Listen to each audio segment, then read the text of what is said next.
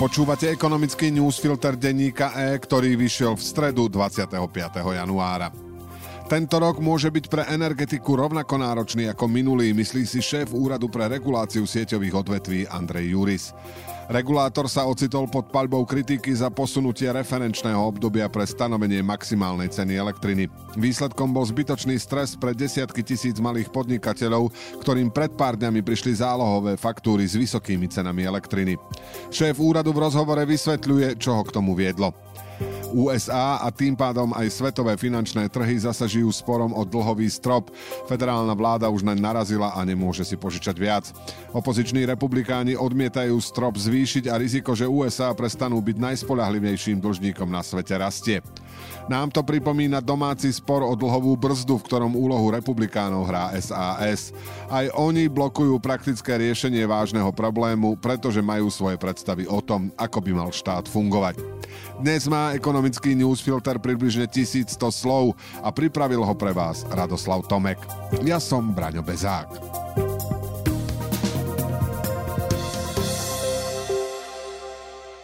Situácia na energetickom trhu bude aj v tomto roku komplikovaná, povedal v rozhovore šéf regulačného úradu Andrej Juris. Vraví, že chce opäť zmeniť referenčné obdobie pre určenie maximálnych cien elektriny pre chránených odberateľov. Znamenalo by to, že regulované ceny pre budúci rok sa vypočítajú z burzových cien v druhom a treťom kvartáli 2023. Čo musí vysvetľovať Úrad pre reguláciu sieťových odvetví? Úrad pri stanovení regulovaných cien elektriny zvykol vychádzať z vývoja na burze v prvom poloroku. Minulý a predminulý rok však toto referenčné obdobie trikrát posunul. Naposledy na mesiace august a september, keď ceny elektriny lámali rekordy. To bol hlavný dôvod, prečo malým regulovaným podnikom chodili v úvode roka zálohové faktúry s niekoľkonásobným cenovým nárastom. Pri plyne, ktorý tiež prudko zdražil, referenčné obdobie zostalo 12-mesačné do konca septembra.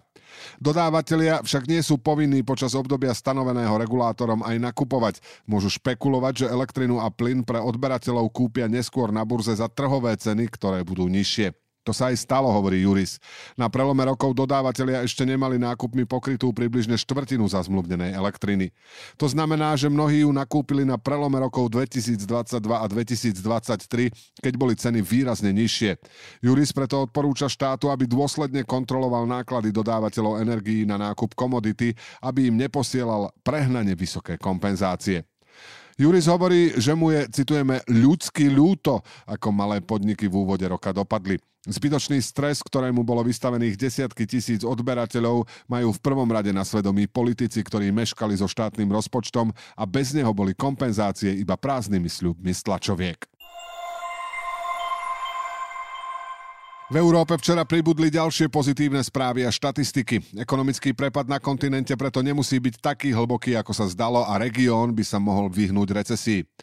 Podnikateľská aktivita v eurozóne sa v januári prekvapivo vrátila k rastu, hoci len miernemu.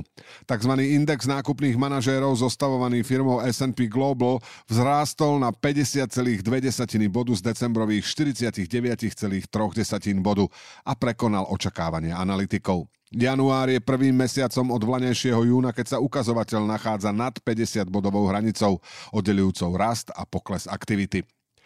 Nemecká vláda podľa agentúry Bloomberg už nepočíta s tohtoročným prepadom ekonomiky. V novej prognóze, ktorú zverejní tento týždeň, odhaduje raz HDP na 0,2%. V Lani v októbri prognózovala pokles 0,4%. Veľkoobchodné ceny plynu v Európe pokračujú v poklese. Predpoveď, podľa ktorej sa má na budúci týždeň otepliť, zmiernila obavy z nedostatku dodávok. Od začiatku januára cena kontraktu spadla o približne petinu a trhy sú stabilné aj po ochladení. Nečudo, že atmosféra na Svetovom ekonomickom fóre v Davose bola optimistická, ako píše Ivan Mikloš. Dlhodobé vyhliadky pre svetovú ekonomiku zostávajú neisté, ale blízka budúcnosť vyzerá vďaka koncu covidových reštrikcií v Číne či novoročnému zlacneniu energií svetlej rýchlejšie, ako sa zdalo ešte pred pár mesiacmi. Finančné trhy si užívajú pomerne pozitívny začiatok roka, ale už o pár mesiacov ich môže rozkývať spor o americký dlhový strop. Na rozdiel od krajín Európskej únie majú USA dlhový strop stanovený v absolútnej sume, nie v pomere k veľkosti ekonomiky, čo vedie k nutnosti neustáleho posúvať nahor, inak by vláda musela drasticky škrtať výdavky. Potreba zvýšiť ho z aktuálnych 31,4 bilióna dolárov je už dlhšie akútna, ale opoziční republikáni súhlas kongresu blokujú. Ministerka financí Janet Yellen už minulý týždeň oznámila, že vláda narazila na hranicu dlhu a začína s mimoriadnými opatreniami, ktorými ušetrí hotovosť. Ak si americká vláda nebude môcť viac požičať, skôr či neskôr by po drastickom šetrení bola nútená aj prestať splácať existujúce záväzky. To by bol šok pre celý svetový finančný systém postavený na existencii bezrizikovej investície, ktorou sú cenné papiere americkej vlády. Podobná patová situácia viedla v roku 2011 ratingovú agentúru Standards Poor's aby Spojeným štátom odobrala najvyššie možné trojáčkové hodnotenie. USA vydávajú najdôležitejšiu rezervnú menu sveta, dolár, a to im umožňuje emitovať prakticky neobmedzené množstvo dlhu. Vždy sa naň nájdu kúpci. Súčasný spor o dlh, v ktorom republikáni na výmenu za súhlas s vyšším stropom požiadujú výrazné škrty v niektorých výdavkových programoch, tak má politickú, nie ekonomickú podstatu. K tým sa situácia v USA podobá na podobný spor na Slovensku blokovanie novely ústavného zákona o dlhovej brzde zo strany SAS. Ak sa sankcie vyplývajúce z nadmerného zadlženia nenaviažu na čistý dlh namiesto hrubého, vláda bude musieť šetriť o mnoho viac, ako by bolo potrebné. V skutočnej zadlženosti sa touto zmenou vykazovania nič nezmení. Rozdiel predstavujú hotovostné rezervy štátu. Aj tu ide o rovnaký politicky neutrálny cieľ ako v USA, aby štát neprestal fungovať. SAS to však nedovolí, kým ten istý zákon nebude obsahovať aj limit pre výber daní a poplatkov, opatrenie, s ktorým nesúhlasí väčšina expertov.